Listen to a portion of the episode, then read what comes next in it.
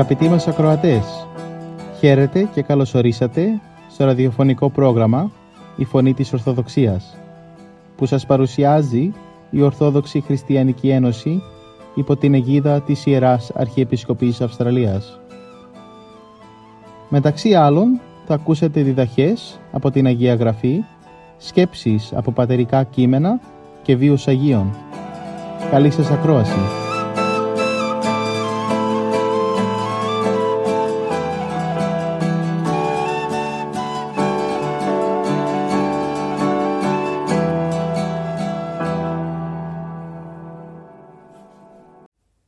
Στη σημερινή μας εκπομπή, ο κύριος Θανάσης Κόλλιας θα μας μιλήσει για το σημερινό Ευαγγελικό Ανάγνωσμα με θέμα τη θεραπεία των δαιμονισμένων στη χώρα των Γαδαρηνών από το κατά Ματθαίου Ευαγγελίου, κεφάλαιο 8, στίχη 28 έως 34 και κεφάλαιο 9, στίχος 1.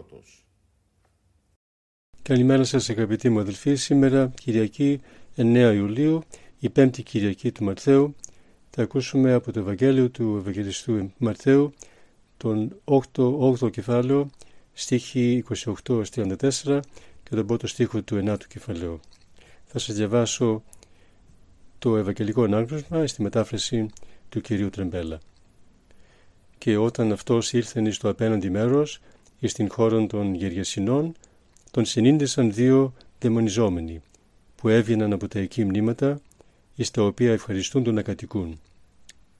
Ήσαν δε και οι δύο επιθετικοί και πολύ επικίνδυνοι, ώστε να μην μπορεί κανείς να περάσει από τον δρόμο εκείνον.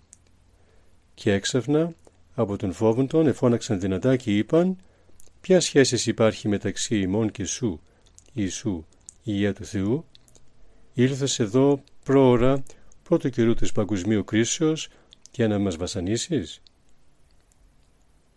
Υπήρχε δε μακράν από αυτούς κοπάδι από πολλούς χείρους που έφουσκαν εκεί.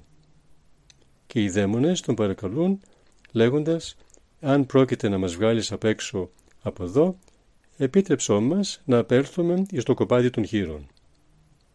Και επειδή αυτοί που έτρεφαν τους χείρους έρπατον τούτο παρά των μοσαϊκών νόμων, που απειγόρευεν ως ακάθαρτον χοιρινών κρέας, τους επέτρεψε. Ο Κύριος τιμωρών την παρανομίαν αυτήν, είπεν στους δαίμονες, πηγαίνετε. Αυτοί δε αφού βγήκαν από τους ανθρώπους, επήγανε στους χείρους. Και ειδού με μανίαν όρμησεν όλο το κοπάδι των χείρων από το επάνω μέρος του γκριμού προς το κάτω εις την θάλασσαν και πνίγησαν στα νερά της λίμνης. Εκείνοι δε που έβοσκαν τους χείρους έφυγαν και αφού επήγανε στην πόλη, ανήγγυλαν όλα όσα συνέβησαν και ιδιαιτέρως το τι συνέβη με τους δαιμονιζομένους και ειδού όλοι οι κάτοικοι της πόλεως βγήκαν για να συναντήσουν τον Ιησούν και όταν τον είδαν τον παρακάλεσαν να φύγει από τα σύνορά τους εκ φόβου μήπως πάθουν και μεγαλύτερα κακά. Και αφού εμβήκεν στο πλοίον επέρασε διαμέσου της λίμνης στο απέναντι μέρος και ήρθαν στην ειδική του πόλη την Καπερναούμ. Προαιώνιος εχθρός του ανθρώπου ο διάβολος αδελφοί. Με κάθε τρόπο ζητεί την καταστροφή μας. Και προτού έλθει ο Κύριος εις τον κόσμο, εκυρίευε τα σώματα πολλών και τους εβασάνιζε, όπως τους δύο άντρες του σημερινού Ευαγγελίου. Αλλά μετά την έλευση του Χριστού, η εξουσία του περιορίστη. Δεν πάβει όμως και τώρα να προσπαθεί να βλάψει, να καταστρέψει τον άνθρωπο. Και εργάζεται για αυτό το πράγμα με πολλούς τρόπους. Αν εις καιρούς μας οι δαιμονιζόμενοι όπως αυτοί του Ιερού Ευαγγελίου είναι ολίγοι, τούτο δεν σημαίνει ότι ο διάβολος δεν αγωνίζεται και σήμερα για την καταστροφή του ανθρώπου. Σήμερα η προσπάθειά τους στρέφεται εις το να πλανά τους ανθρώπους και να τους απομακρύνει και αποξενώνει από την αλήθεια του Χριστού και της Εκκλησίας. Όλη αυτή η θεωρία του ηλισμού, της απιστίας, της αθείας που κυκλοφορούν, σπορά του διαβόλου είναι εις το νουν και την καρδιά των ανθρώπων. Η αντίληψη ότι μακρά του θελήματος του Θεού ευρίσκει ο άνθρωπος την ευτυχία του είναι πλάνη που ο διάβολος εμπνέει.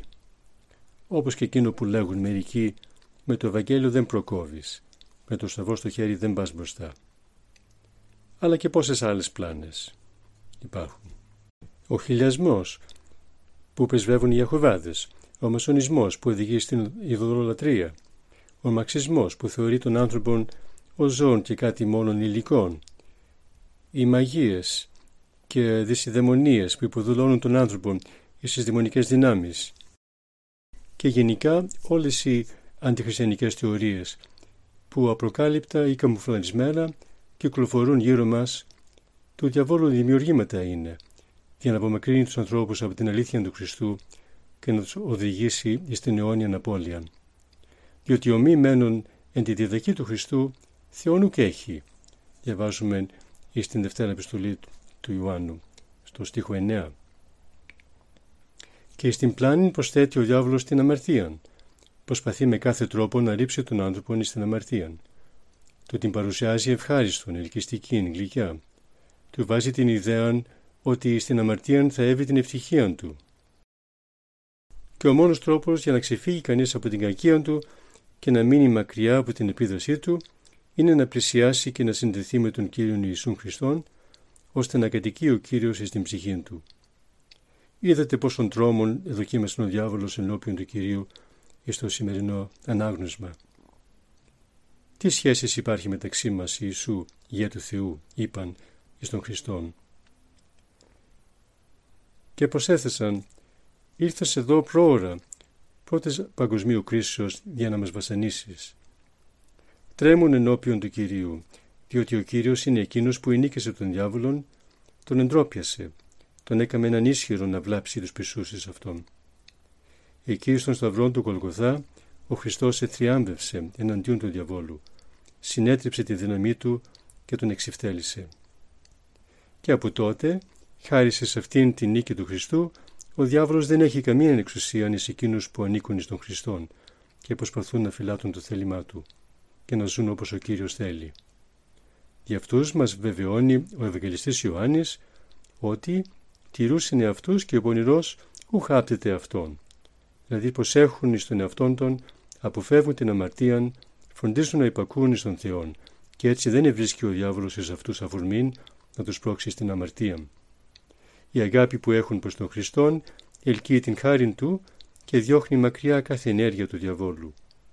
Ζουν και πολιτεύονται κάτω από την σκέπη του παντοδυνάμου Κυρίου. Αδελφοί, μέγας εχθρός της σωτηρίας μας είναι ο πονηρός διάβολος και στην εποχή μας έχει πάρα πολλά μηχανευθεί για να παρασύρει εις την απώλεια τους ανθρώπους. Το βλέπουμε δυστυχώς καθημερινώς γύρω μας. Δεν πρέπει όμως να φοβούμεθα, εφόσον μένουμε ενωμένοι με τον Χριστόν. Ο διάβολος δεν έχει και δεν μπορεί να μας βλάψει. Ένα μόνο χρειάζεται, να προσέχουμε στον εαυτό μας, να αγωνιζόμαστε, να εφαρμόζουμε το θέλημα του Κυρίου και τότε θα είμεθα οπωσδήποτε και εμείς νικητές του διαβόλου. Και κάτι άλλο, αγαπητοί μου αδελφοί. Τα Ευαγγέλια μας περιγράφουν συχνά και με επιμονή τέτοιες θεραπείες δαιμονισμένων. Σε εμάς σήμερα έρχεται φυσικό το ερώτημα, τι ήταν τελικά αυτοί οι δαιμονισμένοι των Ευαγγελίων? Μήπως ήταν συνηθισμένες περιπτώσεις ψυχοπαθών που τους έλεγαν τότε έτσι επειδή δεν υπήρχε ιατρική θεραπεία? Τα παραπάνω ερωτήματα, όσο και αν είναι φυσικά, ξεκινάνε από την αντίληψη πως ο Χριστός είναι ένα πρόσωπο σαν όλους τους ανθρώπους, που μέσα από κοινά μέτρα προσφέρει μια θεραπεία με θρησκευτική απλώς έκφραση. Όμως ο Ιησούς των Ευαγγελίων δεν κινείται απλώς στα όρια μιας ιατρικής θεραπείας. Αν επρόκειτο για θεραπεία μερικών ασθενών, θα απαιτούσαμε από αυτόν κάτι περισσότερο στο τομέα της υγείας. Γιατρεύει βέβαια ο Ιησούς βασανισμένους ανθρώπους, αλλά ο αγώνας του έχει ως σκοπό κάτι που πάει πολύ παραπέρα, κάτι που ξεπερνάει κάθε ιατρική σκοπιμότητα. Τα θαύματα του Κυρίου, όπως το σημερινό, είναι σαλπίσματα νίκης επάνω στις δαιμονικές, στις βαθύτερες σκοτεινές δυνάμεις, με στόχο την απελευθέρωση του ανθρώπου από το δαιμονικό στοιχείο στη ζωή. Σήμερα εμείς θεωρούμε κάθε αναφορά στον διάβολο ως κατάλοιπο μιας εποχής με κατώτερο πολιτιστικό επίπεδο. Όμως τα Ευαγγέλια μιλούν με πολύ σοβαρότητα για το πρόβλημα. Ο Χριστός αποκαλύπτεται στις σχετικές διηγήσεις ως ελευθερωτής των ανθρώπων από όλα τα έργα του διαβόλου που είναι πολλών ειδών.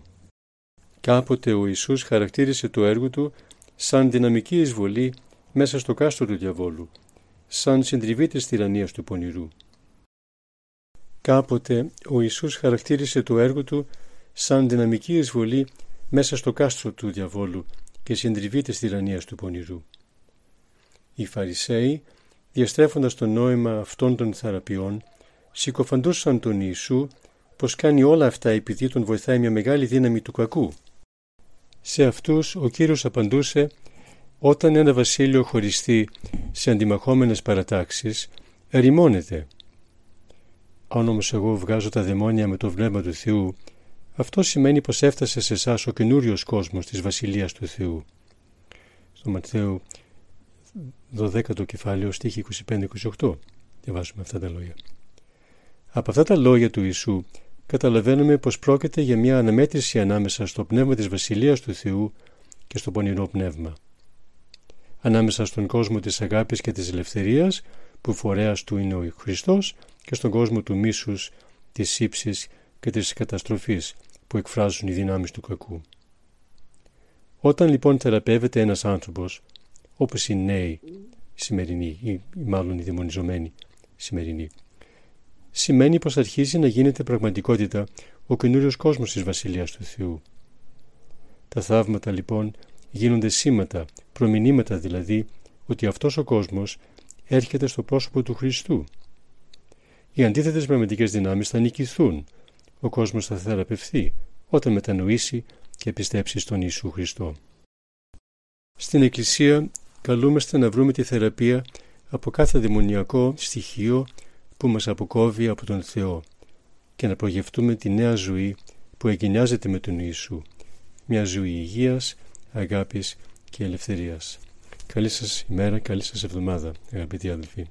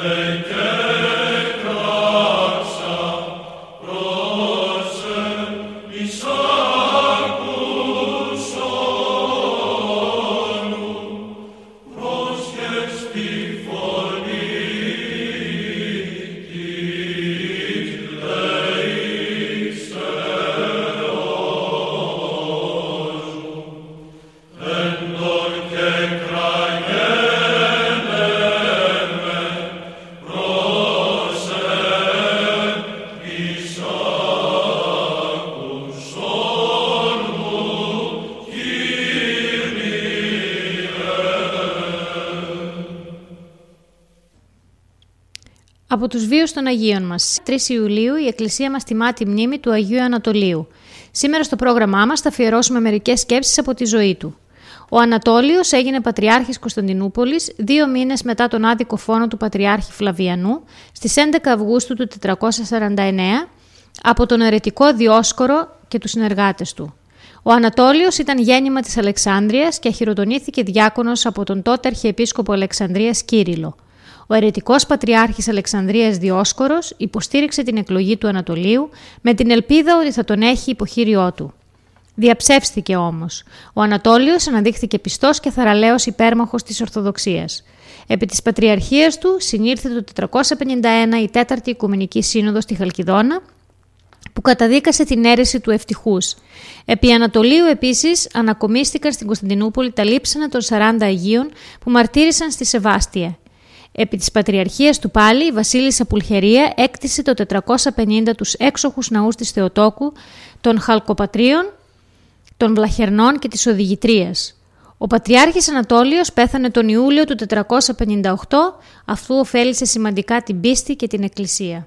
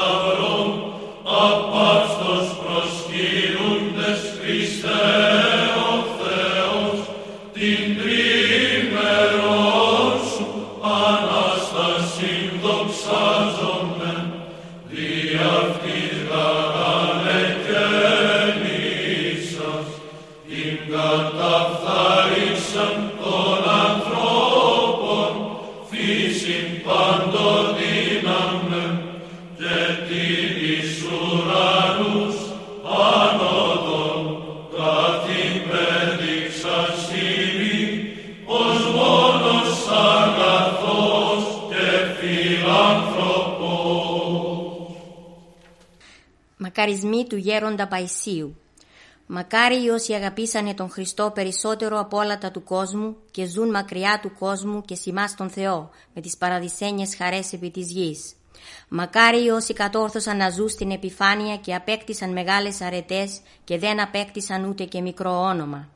Μακάρι οι όσοι κατόρθωσαν να κάνουν τον παλαβό και με αυτόν τον τρόπο προφύλαξαν τον πνευματικό τους πλούτο. Μακάρι οι όσοι δεν κηρύττουν με λόγια το Ευαγγέλιο, αλλά το ζούνε και κηρύττουν με τη σιωπή τους, με την χάρη του Θεού, η οποία και τους προδίδει. Μακάρι οι όσοι χαίρονται όταν τους κατηγορούν αδίκως, παρά όταν τους επενούν δικαίως για τον ενάρετο βίο τους. Εδώ είναι τα σημάδια της αγιότητος και όχι στον ξερό αγώνα των σωματικών ασκήσεων και τον μεγάλο αριθμό των αγώνων, που όταν δεν γίνονται με ταπείνωση και με σκοπό την απέκτηση του παλαιού μας ανθρώπου, μόνον ψευδεστήσεις δημιουργούν. Μακάρι αυτοί που προτιμούν να αδικούνται παρά να αδικούν και δέχονται ήρεμα και σιωπηλά τις αδικίες, διότι αυτοί φανερώνουν και εμπράκτος με αυτό ότι πιστεύουν εις ένα Θεόν Πατέρα Παντοκράτορα και από Αυτόν περιμένουν να δικαιωθούν και όχι από ανθρώπους για να εξοφλήσουν εδώ με ματαιότητα. Μακάρι όσοι γεννηθήκαμε άσχημοι και περιφρονημένοι εδώ στην γη, διότι αυτοί δικαιούνται το ομορφότερο μέρος του παραδείσου όταν δοξολογούν τον Θεό και δεν γογγίζουν. Μακάριες και οι χήρες που φορέσανε τα μαύρα σε αυτήν τη ζωή, έστω και ακούσια, και ζουν άσπρη πνευματική ζωή και δοξολογούν τον Θεό, χωρίς να γογγίζουν, παρά οι δυστυχισμένες που φορούν παρδαλά και ζουν παρδαλή ζωή.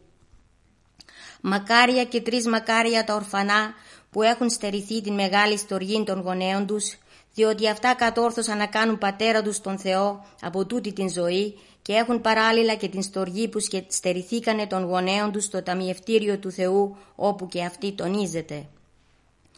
Μακάρι οι γονείς που δεν χρησιμοποιούν την λέξη μη στα παιδιά τους, αλλά τα φρενάρουν από το κακό με την Αγία τους ζωή, την οποία μιμούνται τα παιδιά και ακολουθούν τον Χριστό με πνευματική λεβεντιά χαρούμενα. Μακάρια τα παιδιά που έχουν γεννηθεί εκ κοιλίας μητρός άγια, αλλά μακαριότερα είναι αυτά που γεννηθήκανε με όλα του κόσμου τα κληρονομικά πάθη και αγωνιστήκανε με ιδρώτες και τα ξεριζώσανε και κληρονομήσανε την Βασιλεία του Θεού εν ιδρώτη του προσώπου. Μακάρια τα παιδιά που έζησαν από μικρά σε πνευματικό περιβάλλον και έτσι ακούραστα προχωρήσανε στην πνευματική ζωή. Τρεις μακάρια όμως είναι αυτά τα αδικημένα παιδιά που δεν βοηθηθήκανε καθόλου, αντιθέτως τα σπρώχνανε στο κακό, αλλά μόλις ακούσανε για τον Χριστό, γυαλίσανε τα μάτια τους και με μια στροφή 180 μοιρών γυαλίσανε απότομα την ψυχή τους και βγήκανε από την έξι της γης και κινηθήκανε στην πνευματική τροχιά. Καλότυχοι λένε οι κοσμικοί αυτοί που ζουν στα κρυστάλλινα παλάτια και έχουν όλες τις ευκολίες. Μακάρι όμως είναι αυτοί που κατορθώσανε να απλοποιήσουν τη ζωή τους και ελευθερωθήκανε από την θηλιά της κοσμικής αυτής εξελίξεως των πολλών ευκολιών, ίσον των πολλών δυσκολιών, και απαλλαχτήκανε από το φοβερό άγχος της σημερινής εποχής μας. Καλότυχοι λένε οι κοσμικοί αυτοί που μπορούν και απολαμβάνουν τα αγαθά του κόσμου. Μακάρι όμως είναι αυτοί που τα δίνουν όλα για τον Χριστό και στερούνται και κάθε ανθρώπινη παρηγοριά, πάλι για τον Χριστό, και έτσι κατορθώνουν να βρίσκονται κοντά στο Χριστό μέρα νύχτα με τη θεία του παρηγοριά, που είναι πολλές φορές τόσο πολύ που λέει κανείς τον Θεό: «Θεέ μου, η αγάπη σου δεν υποφέρεται, διότι είναι πολύ και στη μικρή μου καρδιά δεν χωράει». Καλότυχοι αυτοί που έχουν τις μεγαλύτερες δουλειές και τα μεγαλύτερα μέγαρα, λένε οι κοσμικοί, διότι αυτοί έχουν όλες τις δυνατότητες και κινούνται άνετα. Μακάρι όμως είναι αυτοί που έχουν μόνο μια φωλιά για να κουρνιάζουν και λίγα τρόφιμα και σκεπάσματα κατά τον Θείο Παύλο, και με αυτόν τον τρόπο κατόρθωσαν και αποξενώθηκαν από τον μάταιο κόσμο και την γη την χρησιμοποιούν ως υποπόδιο σαν παιδιά του Θεού, και ο νους τους βρίσκεται συνέχεια κοντά στον καλό Πατέρα τους Θεό. Μακάρι όσοι έχουν γεννηθεί τρελοί και θα κριθούν και ως τρελοί, και έτσι θα εισαχθούν στον παράδεισο χωρίς διαβατήριο. Μακάρι είναι όμως και τρεις μακάρι οι πολύ γνωστικοί που κάνουν τον τρελό για την αγάπη του Χριστού και κοροϊδεύουν όλη την ματαιότητα του κόσμου, που δια Χριστόν αυτή τους τρέλα αξίζει περισσότερο από όλη την γνώση και την σοφία των σοφών όλου του κόσμου τούτου. Δε με υπομενούς οι δικαίοι, Θεός σου ανταποδόσμη, του ξύλου της παρακοής, το επιτίμιο μελισσασότη, το ξύλο του σταυρού εκουσίως προσυρωθείς, και εις άδου κατευθύνει